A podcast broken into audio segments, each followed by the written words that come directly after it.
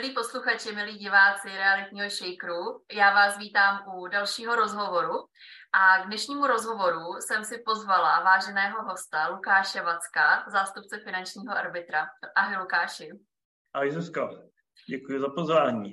Tak, já nejdřív představím Lukáše, uh, za chvíli si vysvětlíme, co je to finanční arbitr. A Lukáš v téhle funkci působí zhruba 10 let ale už i předtím pracoval na ministerstvu financí eh, v oblasti ochrany spotřebitele na finančním trhu. Eh, to znamená, v téhle oblasti už je velmi dlouho a dokonce napsal i komentář k zákonu o spotřebitelském úvěru, takže to nemáme tady nikoho povolanějšího, s kým si můžeme povídat o tématech, které se nás investorů velmi týkají a za chvíli je všechny rozebereme. Tak, Lukáši, já bych tě poprosila na začátek, jestli bys mohl jednoduše v pár větách vysvětlit, co to teda je ten finanční arbitr někomu, kdo třeba o téhle instituci ještě nikdy neslyšel. Bohužel lidí, kteří o finančním arbitrovi ještě neslyšeli, je stále ještě poměrně hodně, proto ještě jednou děkuji za pozvání do tohoto podcastu, abych mohl šířit osvětu o naší instituci. Finanční arbitr je státní orgán zřízený zákonem už před 20 lety, který tu je k mimosoudnímu řešení spotřebitelských sporů na finančním trhu. Plně konkrétně to znamená, pokud jsem spotřebitel a mám nějaký problém s bankou, obchodníkem s cenými papíry, v určitých případech s pojišťovnou, s dalšími subjekty, které poskytují finanční služby a banka třeba mé stížnosti nebo reklamaci nevyhověla, měl bych jinak možnost jít k soudu, domáhat se svého nároku určení, že je smlouva neplatná nebo vrácení nějakého neoprávně strženého poplatku a podobně, tak na místo soudu můžu jít k finančnímu arbitrovi. V okamžiku, kdy jdu k finančnímu arbitrovi, tak finanční instituce už tu možnost volby nemá a ta se opravdu musí toho řízení před finančním arbitrem účastnit, s tím, že na, kon, na konci finanční arbitr může vydat závazné rozhodnutí, eh, kterým ten spor rozhodne to rozhodnutí pak může být v případě rozhodnutí o námitkách, kdy kterákoliv strana, která není spokojená s rozhodním arbitra, může podat námitky, o kterých rozhoduje opět arbitr, ale kdy je tedy vydáno rozhodnutí o námitkách, tak je exekučním titulem. Čili to rozhodnutí může být vykonatelné. Nicméně naprostá většina řízení vedených před finančním arbitrem takto nekončí. Ročně zhruba dvě třetiny až tři čtvrtiny řízení, které finanční arbitr vede, skončí nějakým smírem ať už v podobě, kdy spotřebiteli vysvětlíme, že jeho nárok opravdu není oprávněný a my jsme třeba první, kteří to spotřebiteli opravdu vysvětlí, co přesně se stalo z předchozí komunikace s finanční institucí, to nepochopil a on to sice jakoby prohraje, ale vlastně nám poděkuje, že jsme mu vysvětlili, že je všechno v pořádku, anebo vysvětlíme finanční instituci, že porušila zákon nebo smluvní ujednání a je pro ně lepší uzavřít se spotřebitelem smír a spotřebitel následně vezme návrh na zahájení řízení zpět a řízení skončí. Mhm. Co je častější? Dělají chybu nebo chybu? Eh, spíš vysvětlujete těm spotřebitelům, že nemají nárok, nebo spíš říkáte těm institucím, že udělali něco špatně? Dá se to tak říct? Dá se říct, že velmi často zjistíme pochybení finanční instituce, že opravdu e, nebylo něco v pořádku a proto by měla zvážit smírné řešení sporu. Samozřejmě nemůžeme instituci do směru nějak nutit, je na jejím rozhodnutí, je na jejím rozhodnutí, jestli prostě eh, smír chce, anebo jestli chce třeba i zamítavé rozhodnutí a pokračovat pak soudním přeskumu, protože to je důležité také zmínit, proti rozhodnutí finančního arbitra může následovat eh, soudní přeskum. Kterákoliv strana, která není s rozhodnutím arbitra spokojená, oni to vlastně můžou být obě strany. Pokud vyhovíme částečně, tak spotřebitel si může domáhat, že chce všechno, pokud a na druhé straně instituce se může domáhat dosáhat toho, že nemá plnit nic, a takové případy jsme v minulosti také měli, tak kterákoliv strana se může obrátit na soud. A to je zase o důvod více, proč, přesvědč, proč eh, je dobré zvážit ten smír, protože i když třeba spotřebitel nedostane všechno, na co by měl nárok, tak má jistotu, že v ten moment pro něj řízení končí a nehrozí mu to, že by to sice u arbitra vyhrál, ale následovalo několik dalších let soudního přeskumu. Aha. Rozumím. Ty jsi zmiňoval uh, bankovní instituce, ale předpokládám, že řešíte často i různé nebankovní instituce, které spadají taky do spotřebitelského zákonu. Jak, jaký jako nejčastější oblasti vlastně teda finanční arbitr řeší? Máš nějaký třeba jako nejčastější spory, my se tady k jednomu velmi častému ještě dostaneme, co řeší i třeba uh, investi, investoři do nemovitostí, ale co, co za vás je takový nejčastější spor?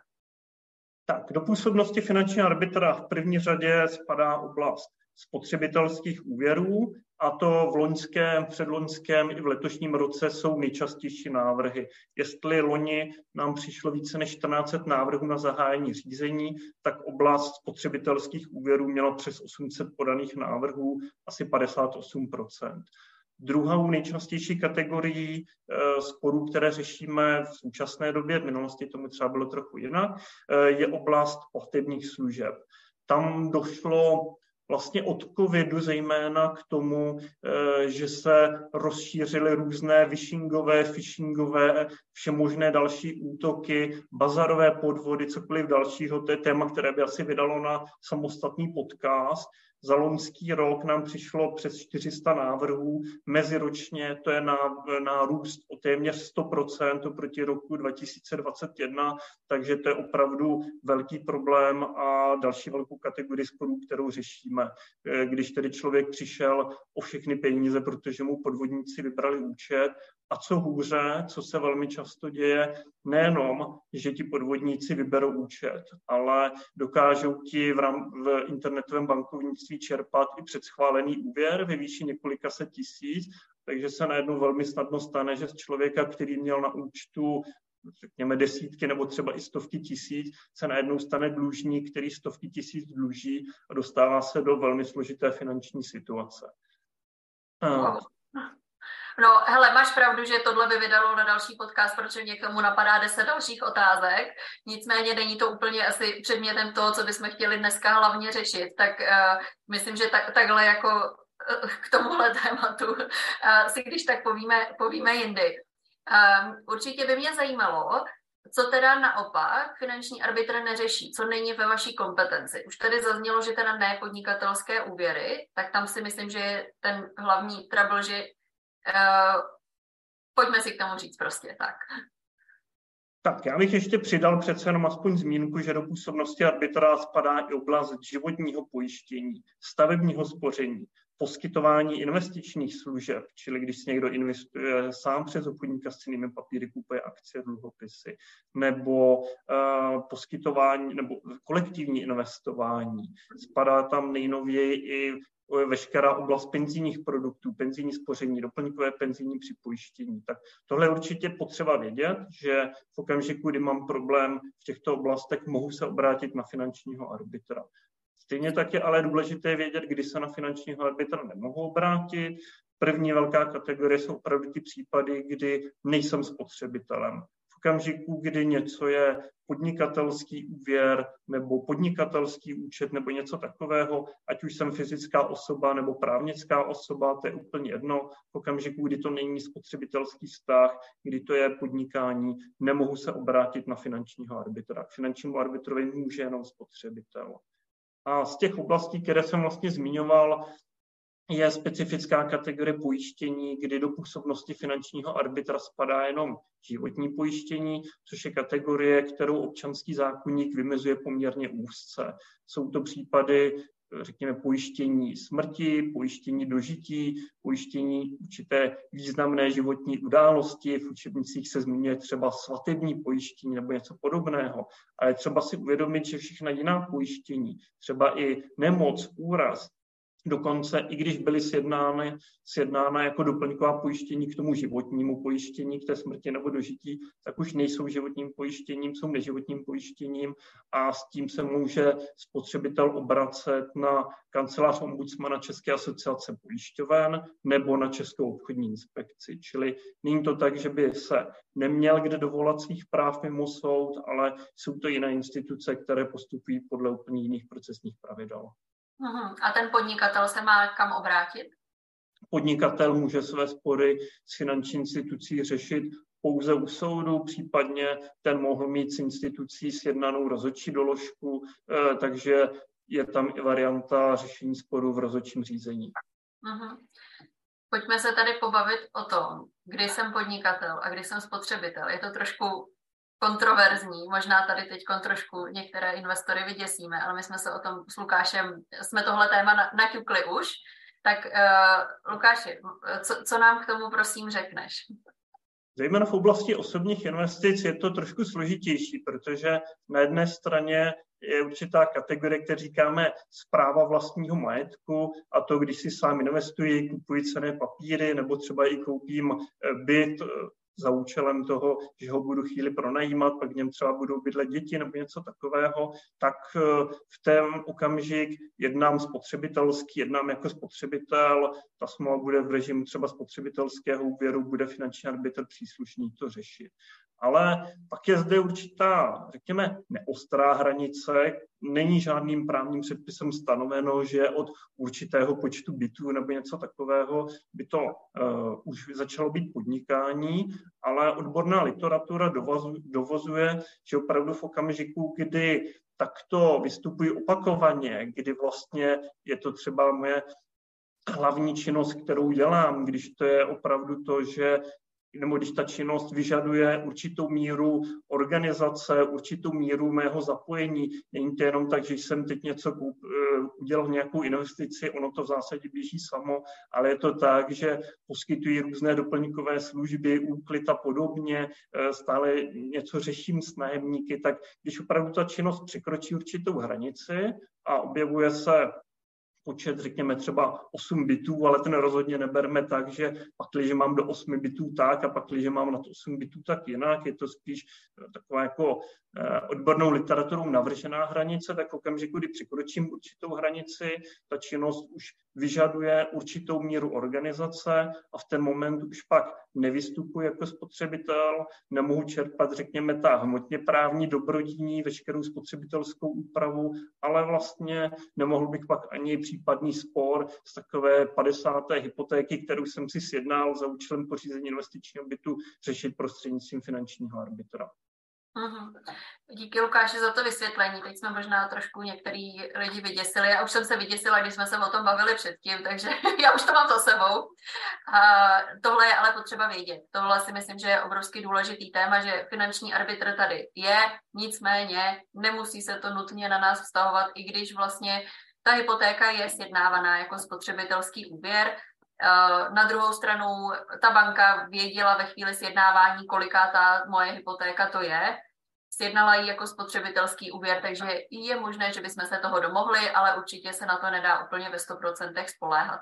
Eh, pojďme se posunout k tomu tématu hlavnímu, který tady chceme eh, dneska v tom rozhovoru řešit, a to je předčasné doplácení hypoték možná, když bych k tomu dala nějaký uh, úvod, tak vlastně tím, že následují hlavně uh, realitní investoři, tak jsou situace, kdy potřebujeme hypotéku z nějakého důvodu doplatit předčasně. A uh, v roce 2016, kdy vešel v platnost zákon o spotřebitelském úvěru, tak vlastně se dali nějaké parametry tomu, jak teda doplácení má vypadat. A ty podmínky se vlastně týkaly všech úvěrů, které byly sjednané po roce 2016, potom prosinci 2016, jestli si dobře pamatuju, anebo potom datu prošly fixací. A uh, je tam uh, něco, co zní uh, účelně vynaložené náklady, což je takovým předmětem sporu. A v roce 2019 k tomu Česká národní banka vydala vyjádření, co teda může být těmi účelně vynaloženými náklady. Uh, já, když to někomu vysvětluji, tak to přirovnávám pouze k administrativním nákladům, že si banky můžou vlastně účtovat. V zásadě to jsou 100 koruny, maximálně nějaké nižší tisíce, co si banky vlastně v tuhle chvíli účtují. A uh, přesto, ale i po tomhle výkladu, některé banky si uh, poplatky poměrně vysoké účtovaly. První, na co se teda zeptám, obraceli se na vás jako na finanční arbitr téhle věci často klienti, nebo si to řešili po vlastní ose, soudy a tak dále? Nebo co, co, jste, co jste klientům, když už se na vás obrátili, co jste jim vlastně radili? Finanční arbitr neradí. Já znovu zopakuju, že finanční arbitr rozhoduje spory. Čili v okamžiku, kdy nám přišel návrh na zahájení řízení, který se týkal této oblasti, tak finanční arbitr řešil a v některých případech nakonec i rozhodl spor, který se toho týkal. Někde jsem tu měl připravena čísla, že od roku 2000 17, 18, 19 nám přišlo více než 700 návrhů na zahájení řízení, které se týkaly právě oblasti předčasného splacení spotřebitelského úvěru na bydlení a toho, že spotřebitelé měli pocit, že po nich banka chce více, než kolik po nich eh, mohla chtít. S tím, že to ještě vlastně byly dvě kategorie případů. V jedné kategorii spotřebitelé už ten poplatek zaplatili a následně ho chtěli po bance na zpátek. To po právní stránce jsou ty jednodušší případy, protože se žaluje na to plnění.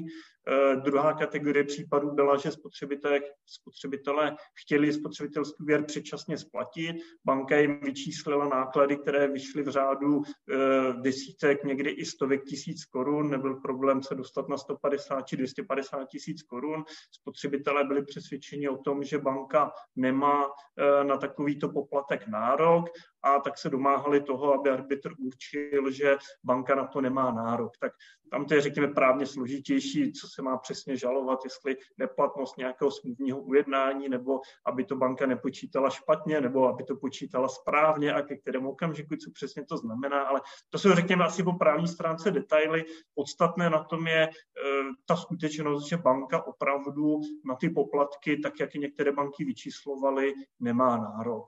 Tam si správně schrnula ten vývoj, ke kterému v minulosti došlo. Až do 30. listopadu 2016 hypoteční úvěry vlastně nebyly předmětem žádné speciální právní úpravy. Platila nějaká obecná ustanovení, kdysi obchodního zákonníku, pak občanského zákonníku pro úvěrovou smlouvu, platila určitá obecná ustanovení o spotřebitelských smlouvách, ale vlastně neplatila speciální pravidla pro předčasné splacení.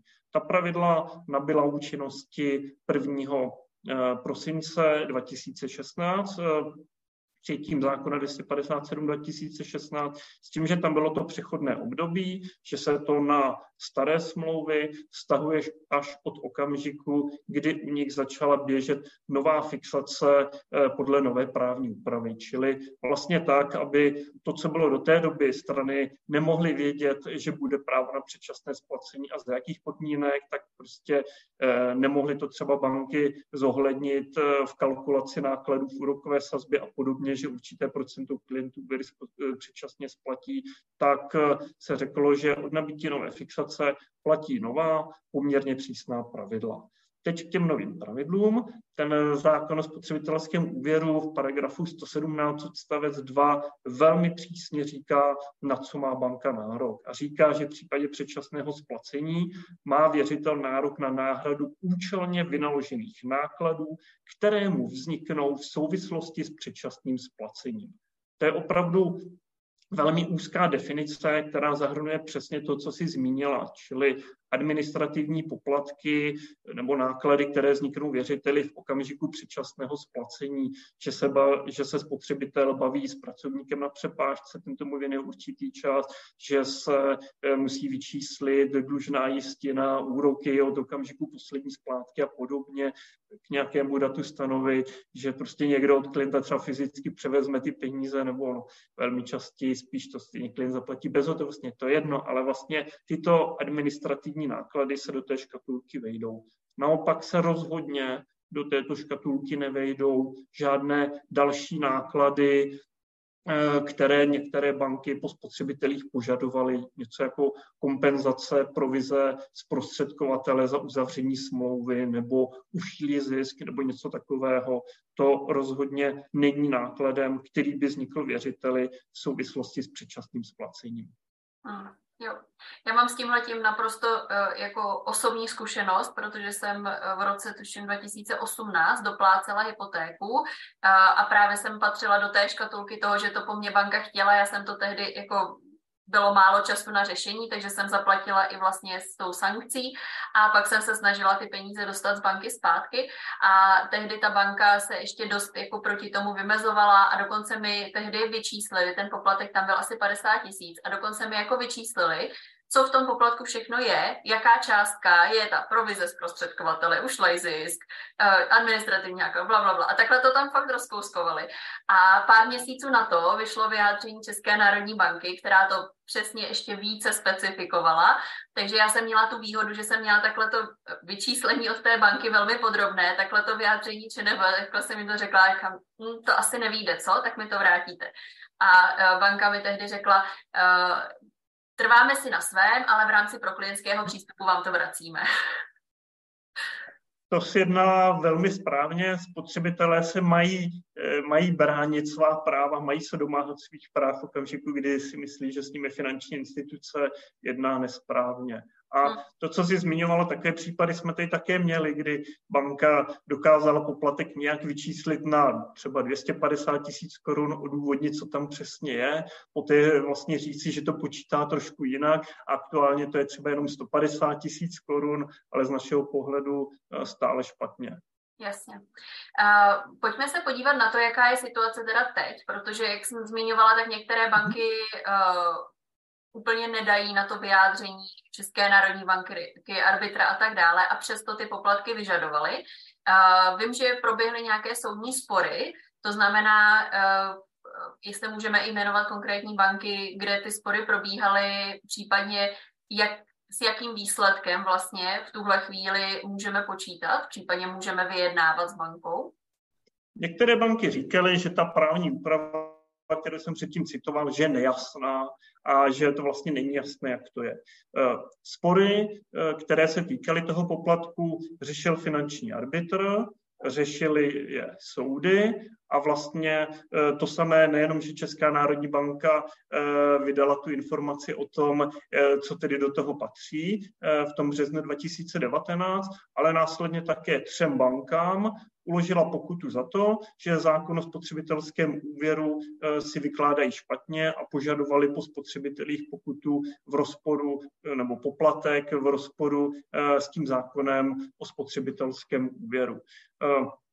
Ty soudy tam se jednalo v jednom případě o vodní soud pro Prahu 2, v druhém případě, myslím, také i o městský soud. Byly to dvě různé banky, tuším, Modrá pyramida, stavební spořitelna Unicredit Bank, ta rozhodnutí eh, České národní banky jsou dostupná na webu, takže se dá zjistit, že to zase byla Modrá pyramida, Komerční banka a Unicredit Bank eh, Czech, eh, Czech Republic and Slovakia, které dostaly pokutu od České národní banky. Na webu stejně tak je dostupné rozhodnutí Ono je vlastně nakonec jediné finančního arbitra ve věci Unicredit Bank Czech Republic and Slovakia. Tam to vlastně bylo tak, že finanční arbitr vydal více rozhodnutí, eh, kde vyhovoval spotřebitelům, ale v okamžiku, kdy eh, ta banka viděla rozhodnutí finančního arbitra, tak vlastně ta řízení skončila smírem, eh, klienta očkodnila a klient, klienti nakonec vzali návrh na zahájení řízení zpět a to rozhodnutí, které je dostupné na webu finančního arbitra, bylo specifické v tom, že sice také všechno klientovi vrátila, ale ten se ještě domáhal některých dalších nároků, které už finanční arbitr nepřiznal, takže vlastně ono to rozhodnutí finální, to rozhodnutí o námitkách vypadá, že je zamítavé, že se spotřebiteli nevyhovuje, ale tam je potřeba si velmi pečlivě přečíst to odůvodnění, že se nevyhovuje, protože banka už spotřebiteli vrátila všechno to, co, mi, co mu podle názoru finančního arbitra měla vrátit a podle názoru finančního arbitra nemá spotřebitel nárok už na nic dalšího. A je možný vlastně uh, tímhle tím argumentovat uh, u banky, že? Protože uh, my si to můžeme najít na stránkách finančního arbitra, pokud by po nás banka vlastně nějakou pokutu chtěla, tak můžeme mít tohle jako určitý důkaz toho, že opravdu na to nemá právo. Přesně a... tak. V tento moment opravdu mi není známo žádné rozhodnutí třeba soudu nebo nevím koho dalšího, které by říkalo něco jiného. Veškerá rozhodnutí, která jsou, říkají, banka nemá právo na vyšší náklady, než řekněme opravdu ty administrativní náklady v řádu stovek nebo nižších tisíců korun v souvislosti s předčasným splacením spotřebitelského úvěru na bydlení. Hmm. To je ta dobrá zpráva, jak to je teď. Ale už poměrně dlouho uh, banky samozřejmě lobují za změnu, protože tohle se jim nelíbí. V době nízkých úrokových sazeb díky téhle úpravě vlastně mohl kdokoliv refinancovat jakkoliv v zásadě bez sankcí nebo s úplně minimálními poplatky a hodně lidí to využívalo. A bankám se to samozřejmě nelíbí, protože uh, přesně platí provize zprostředkovatelům a tak dále. A hodně se tohle téma v tuhle chvíli řeší. Uh, můžeš nám schrnout, co nás teda v téhle věci čeká a kdy můžeme změnu očekávat? Nevím, jestli jsem ten nejpovolanější, který by to měl schrňovat, protože přece jenom dostáváme se spíš z té oblasti odborné, věcné do oblasti politické, ale vlastně každý divák si může najít sněmovní tisk číslo 474, vládní návrh zákona, kterým se mění zákony v souvislosti s rozvojem eh, kapitálového trhu, který mimo jiné obsahuje část, eh, jež novelizuje zákon o spotřebitelském úvěru. Tato část by měla nabít účinnosti prvního ledna roku 2024, příštího roku, čili zhruba za půl roku, s tím, že se říká, že by banky měly mít nárok v podstatě na užší zisk. Zkusím to trošku schrnout, ono to je napsáno poměrně složitě. Na jedné straně se bankám tedy přiznává eh, administrativní náklad ve výši tisíc korun, na druhé straně se vlastně říká, v okamžiku, kdy se změní úrokové sazby na trhu, já jsem měl ve smlouvě třeba sjednanou úrokovou sazbu 6%, eh, úrokové sazby na trhu klesly na 4%, já jsem chtěl utéct, utéct jinam refinancovat jinde a mít levnější hypotéku, tak se mě toto všechno do určité míry podaří, já budu mít právo spotřebitelský úvěr předčasně splatit, já třeba se ženu jinde hypotéku za 4%, ale rozdíl mezi tím, co jsem měl sjednáno ve smlouvě, čili úroky úrok 6%, úrokovou sazbu 6% eh, versus eh, aktuální úrokové sazby na trhu, které třeba byly 4%, tak eh, tyto 2%, které by ode mne banka dostala od okamžiku předčasného splacení do konce fixace, tak tato 2% bance, bance doplatím. Čili v tento okamžik bych neušetřil ani korunu, protože to, co bych vlastně ušetřil na nákladech hypotéky, eh, bych musel okamžitě bance kompenzovat. Vlastně mě to vyšlo ještě dráž, protože úroky, které bych bance platil v čase od teďka do okamžiku fixace, ji musím jako kompenzaci, pokud ta novela v této podobě projde, bych musel, eh, musel zaplatit hned. Hmm. Je tam zastropování v tuhle chvíli navržené na 2%, takže i kdyby ten rozdíl byl vlastně větší než 2%, máme sazbu ze 6% a refinancuje, nebo aktuální sazba na trhu bude 3%, tak vlastně přesto by tam mělo být tohleto zastropování. Je to tak? Přesně tak. Pokud by ten rozdíl byl třeba z 6% na 5%, tak opravdu platí celý rozdíl mezi eh, tím úrokem, eh, který bych platil podle původně sjednaných podmínek a podle nové úrokové sazby, to je aktuálně platné na trhu. Eh, v okamžiku, kdy ten rozdíl by byl větší, kdyby ten rozdíl byl třeba 3 nebo 4% tak je tam opravdu dvouprocentní strop z předčasně splacené výše jistiny. Uh-huh. Asi je potřeba říct, že v tuhle chvíli je tahle změna schválená vládou, jestli se nepletu, mm. a ještě teda čeká na další schvalování. Uh, už ne, nechci se tady pouštět do nějakého politikaření, to vůbec ne, jenom si pojďme říct, že jsou hlasy i proti, takže není ještě úplně stoprocentně jisté, že to v téhle podobě projde.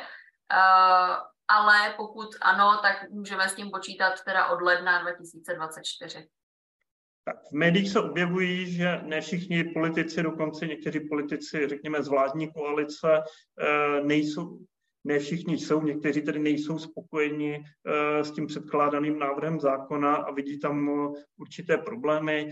Za sebe bych tomu doplnil, že tam také vidím, řekněme, určitá věcná úskalí s tím, že já nehodnotím tu politickou eh, část a vlastně ani eh, tu ekonomickou stránku věci, ale jako právník se na to dívám prostě z pohledu toho právního, eh, kde dočkatelů těch účelně vynaložených nákladů, kterou definovali soudy, definoval finanční arbitr, najednou ta novela vlastně naprosto nesystémově vkládá ten ušlý zisk směšují se tady dvě úplně různé kategorie a namísto tedy, aby to slovy bank zvýšilo právní jistotu nebo něco vyjasnilo, tak si myslím, že to naopak spíš eh, nevyjasňuje situaci pro všechny další úvěry.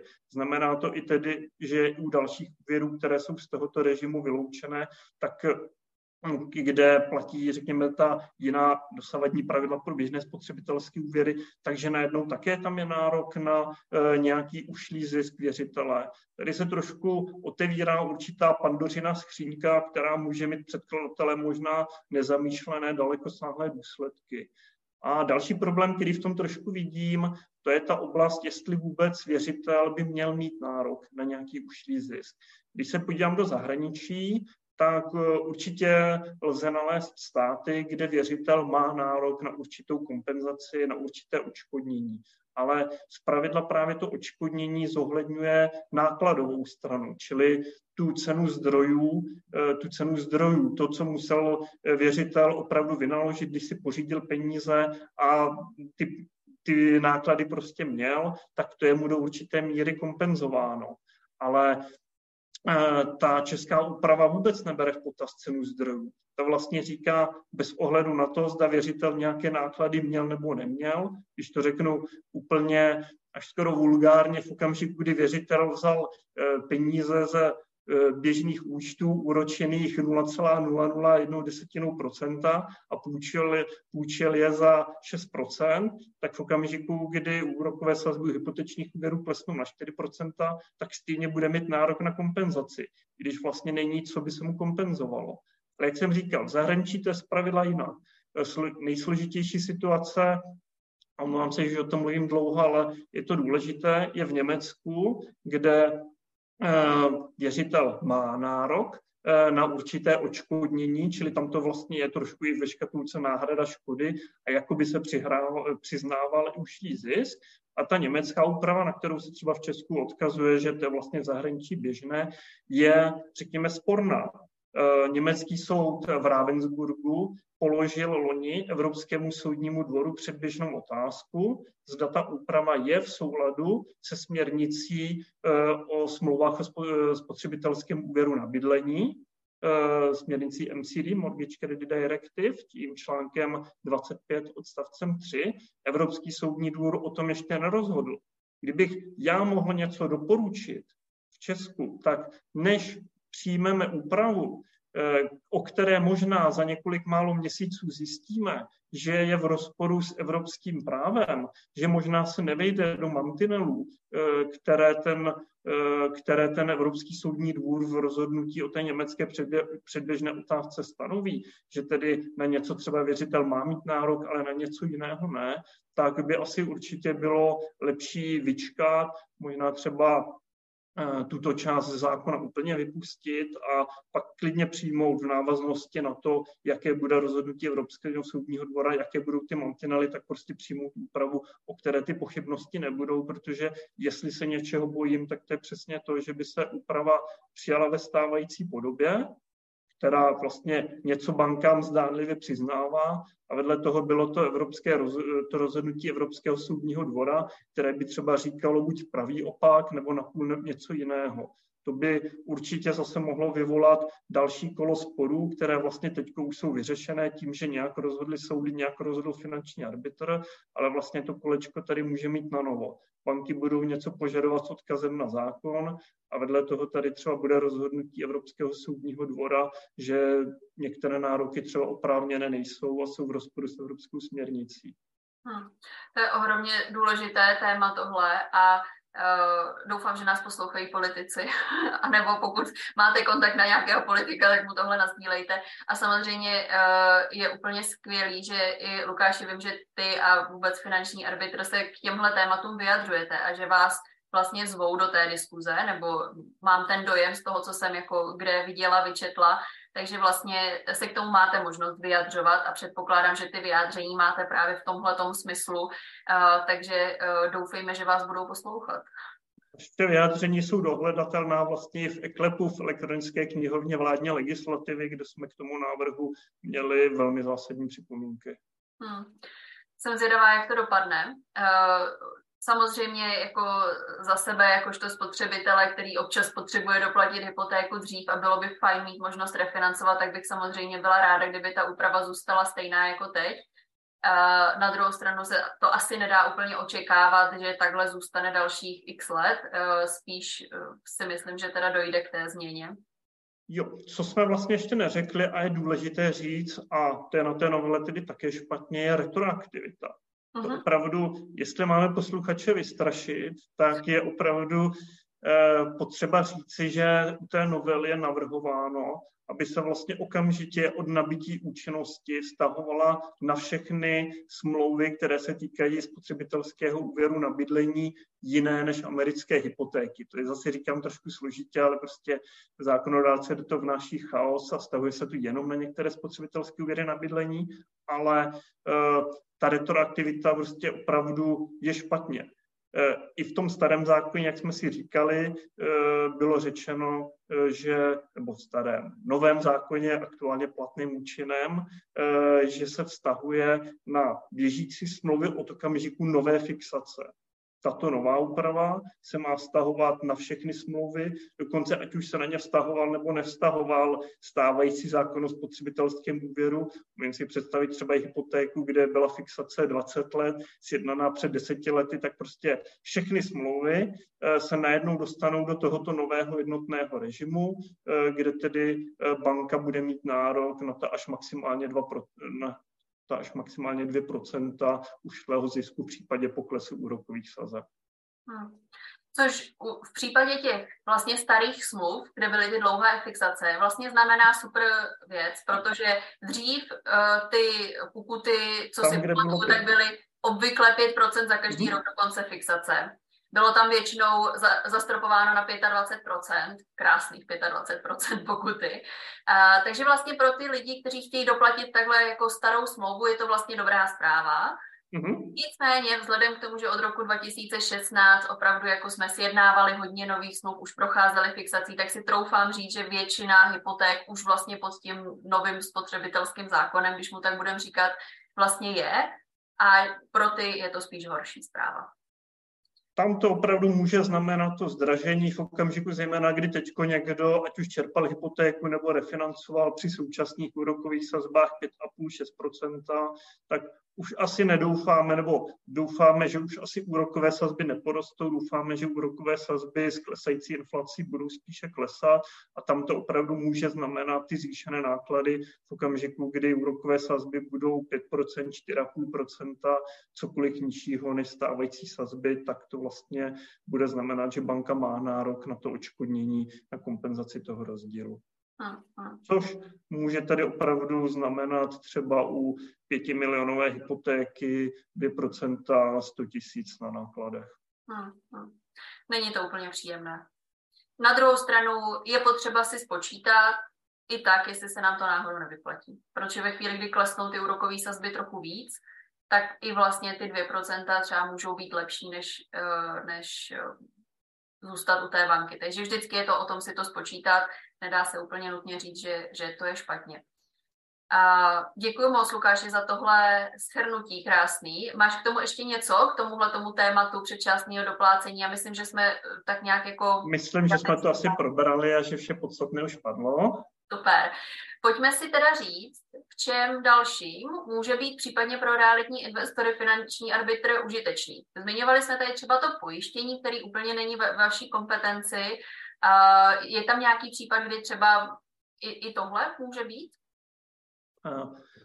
Jak jsem říkal, do působnosti arbitra spadá jenom životní pojištění, což většinou nebude to, co by eh, realitní investoři řešili. Ono z pravidla budou sjednávat určité pojištění schopnosti splácet, různé pojištění nemoci nebo něco podobného, která by byla neživotním pojištěním. Ale eh, napadají mě v minulosti některé případy, eh, třeba jeden, kdy klient takto sjednal pojištění schopnosti splácet, bylo to nějaké skupinové pojištění, kdy se eh, banka jako pojistník zavázala eh, pojistiteli, což byla eh, pojišťovna z té samé skupiny, připsat tedy klienta, který čerpal úvěr, teď nevím, jestli asi to byl spotřebitelský úvěr na bydlení, asi to byl hypoteční úvěr, připsat ho na seznam pojištěných osob. A pak přesně nastala situace, proti které byl někdo pojistný, eh, ten klient pojištěný, eh, propuklo u něj závažné onemocnění, eh, nebyl schopen ten úvěr splácet a v ten moment se ukázalo, že banka zapomněla toho klienta připsat do seznamu pojištěný, na ten seznam pojištěných osob. Tak i když vlastně věcně ten spor byl z oblasti neživotního pojištění, tak vlastně tím, že banka tu povinnost zapsat klienta na seznam eh, měla sjednanou eh, v té smlouvě spotřebitelském úvěru, tak jsme to mohli řešit jako porušení povinnosti z té smlouvy. A myslím, že jsme v té věci nevydávali rozhodnutí, ale že to končilo nějakým smírem, kdy banka klienta, možná ne zcela, ale z velmi eh, výrazné části odškodnila, takže vlastně i s tím jsme mohli určitým způsobem klientovi pomoci. Uhum, super. Takže vlastně, když to schrnu, tak sice neřešíte pojištění, ale ve chvíli, kdy je to nějakou chybou banky nebo kompetenci banky, tak už to vlastně spadá i do té vaší kompetence. Když to je nějaké porušení povinnosti ze smlouvy o spotřebitelském úvěru, tak se to vlastně dá řešit z toho titulu, když měla banka něco udělat a to neudělala. Jo, jo, super. Uh, Můžeš nám teda říct, jak eh, podání žádosti na finanční arbitr funguje, kolik to stojí a jak dlouho vlastně máte na vyjádření? Tak řízení před finančním arbitrem je pro spotřebitele zcela bezplatné. Je možná důležitá informace, to jsem měl říct úplně na začátku, eh, aby nás eh, posluchači poslouchali, aby to zbudilo. Já to dám do titulku. Ale dobře, čili to, když bude spotřebitel uvažovat, jestli má jít k soudu nebo má jít k finančnímu arbitrovi, tak asi všemi deseti bych doporučoval jít k finančnímu arbitrovi, protože je to pro spotřebitele zcela bezplatné. Nehrozí dokonce, i když spotřebitel prohraje, že by platil nějaké, eh, nějakou náhradu nákladu proti strany nebo něco podobného, drahé právníky, banky, jakýkoliv poplatek, cokoliv dalšího ne. Prostě spotřebiteli se nejvýše stane, že mu řekneme, váš návrh zamítáme, nemáte na to nárok, něco buď je platné nebo není platné, eh, oni vám nemusí vrátit peníze, ale nikdy nemůže finanční arbitr rozhodnout tak, že by spotřebitel musel něco doplatit, musel něco plnit a podobně. Nejvyšší arbitr to zamítne. Eh, co se týče podání návrhu, tak eh, je potřeba předtím, než, finanční, než eh, spotřebitel podá návrh na zahájení řízení k finančnímu arbitrovi, s tím samým oslovit tu finanční instituci, se kterou má problém. To je velmi důležitá věc a na to spotřebitele často zapomínají, ale když mám s někým nějaký problém, mám ho zkusit v první řadě řešit právě s ním. V řadě případů se ukáže, že se opravdu podaří vyřešit tu věc s tou příslušnou bankou, obchodníkem s cenými papíry a podobně a nakonec se to ani k finančnímu arbitrovi nedostane. Nakonec třeba ta instituce sama uzná, že se stalo něco špatně, nebo jak si říkala, řekne, že my si myslíme, že jsme jednali v pořádku, ale v rámci vstřícného vztahu s klienty přece jenom klienta nakonec odškodníme. Teprve v případě, kdy ta výzva k nápravě nebyla úspěšná, tak se může spotřebitel obrátit na finančního arbitra. Máme na webových stránkách uh, finarbitr.cz dostupný jak formulář, tak dokonce i online průvodce pro podání návrhu, takže není potřeba se toho podání návrhu bát. Ten formulář je tak, ne, tak nejvíce návodný, jak si myslíme, že to je možné, s tím, že finanční arbitr je ze zákona povinen poskytnout spotřebiteli součinnost jak při sepsání návrhu, tak eh, případně i kdykoliv v průběhu řízení, čili dá se i zavolat do kanceláře finančního arbitra, třeba i ověřit telefonicky nebo e-mailem dotazem, jestli vůbec něco spadá do působnosti arbitra a podobně, a pak tedy podat ten návrh podání návrhu je jediná věc, kdy jsme přísní na spotřebitele v tom, že potřebujeme, aby ten návrh byl podepsaný. Čili aby buď opravdu byl vytištěný, vlastnoručně podepsaný, poslaný nám poštou nebo donesený spotřebitelem, nebo poslaný do datové schránky finančního arbitra nebo poslaný elektronicky se zaručeným elektronickým podpisem. Přesto opravdu nejde vlak, ale je to v zásadě jediný moment, kdy ten podpis vyžadujeme. V zásadě dál v průběhu řízení se snažíme komunikovat i relativně méně formálně, eh, e-mailem, telefonicky, čili není problém sem zavolat, zeptat se na něco, když spotřebiteli a to zpravidla pošleme výzvu k odstranění nedostatků návrhu, tak spotřebitel si může zavolat, pokud třeba nepochopí něco z naší výzvy a doptat se, co teda přesně po něm chceme. A jsme zase u toho, spotřebitele se nás nemusí bát, a to, že jim třeba i přijde výzva k odstranění nedostatků, to jako není nic špatně. Prostě spotřebitele samotného ani nenapadne, co všechno by nám mohl doložit, eh, co všechno by mohl doplnit, protože velmi často tím důkazním prostředkem nemusí být jenom smlouva samotná, přiložené obchodní podmínky, ceníky. To samozřejmě spotřebitel k návrhu přiloží všechno ale stejně tak může být třeba i nějaká komunikace s poradcem, s prostředkovatelem, může to být různé zprávy, jako máte hypotéku schválenou, které se pak třeba ukážou, že nebyly úplně pravdivé a že nakonec bylo všechno úplně jinak. To můžou být SMSky, eh, e-maily od zprostředkovatele, cokoliv z toho může být důkazním prostředkem a to si od eh, toho spotřebitele vyžádáme. Ale říkám, spotřebitel, ať se nás nebojí hm, při podání návrhu, ať doloží všechno, co k té věci má, ať spíše i lidsky se píše, co se mu stalo, než aby se pokoušel o nějakou právní kvalifikaci. Ať prostě řekne, já jsem tady zaplatil nějaký poplatek, myslím, že na to banka nemá nárok, než aby nám psal, jestli to je zrovna bezúvodné obohacení, náhrada škody nebo cokoliv jiného. To se nemusí bát, to právní posouzení si udělá arbitr, ale eh, my spíš potřebujeme slyšet ten příběh, co se přihodilo a ve zbytku se pak doptáme jeho. Samozřejmě Máme-li podklady od spotřebitele, tak se obrátíme na finanční instituci, aby se k návrhu vyjádřila, aby případně doplnila všechno, co spotřebitel neměl. Může se ukázat, že se smlouva a některé smluvní podmínky v průběhu času měnily. Může se třeba ukázat, že si to jenom myslela banka, že se smluvní podmínky měnily, ale byly tam jednostranné změny smlouvy, které nebyly provedeny správně a na konci se třeba ukáže, že smlouva o účtu se řídila eh, původním eh, zněním z roku 2000 a veškeré změny, ke kterým později došlo, vlastně nebyly provedeny platně, může se v řízení prokázat spousta věcí, můžeme se třeba ptát dalších dožádaných osob, provozovatele bankomatů a podobně, čili to řízení určitou dobu trvá.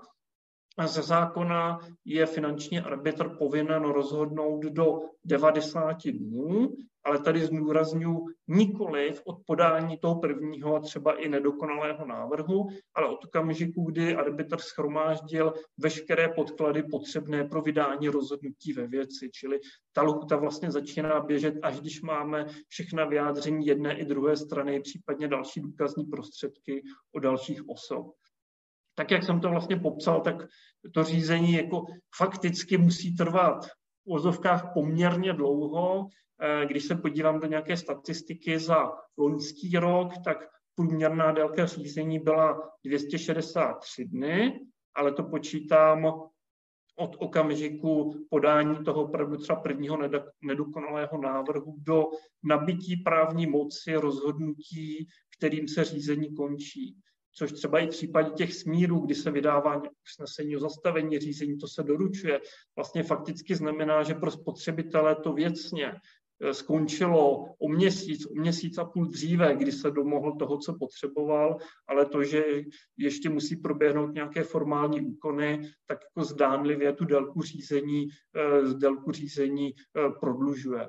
A když už jsem u té průměrné délky, tak tohle byl průměr, který je eh, do určité míry možná zavádějící. Medián, čili polovinu řízení se nám podařilo, i včetně toho nabití právní moci a tedy vyřešit do 129 dnů. V případě spotřebitelských úvěrů ten medián byl 119 dnů, čili fakticky opravdu za čtyři měsíce se podaří některé spory rozhodnout. Samozřejmě, když to jsou spory třeba úplně nové, dosud neřešené, složité, je složité dokazování, tak nezastírám, že fakticky to řešení může trvat třeba rok nebo e, obdobně dlouhou dobu, ale e, průměrná délka řízení je e, hluboko pod tím rokem. Mě tady možná ještě napadá, eh, když vy oslovujete ty instituce, mají oni nějakou lhůtu na to, aby se vám vyjádřili a poslali ty podklady?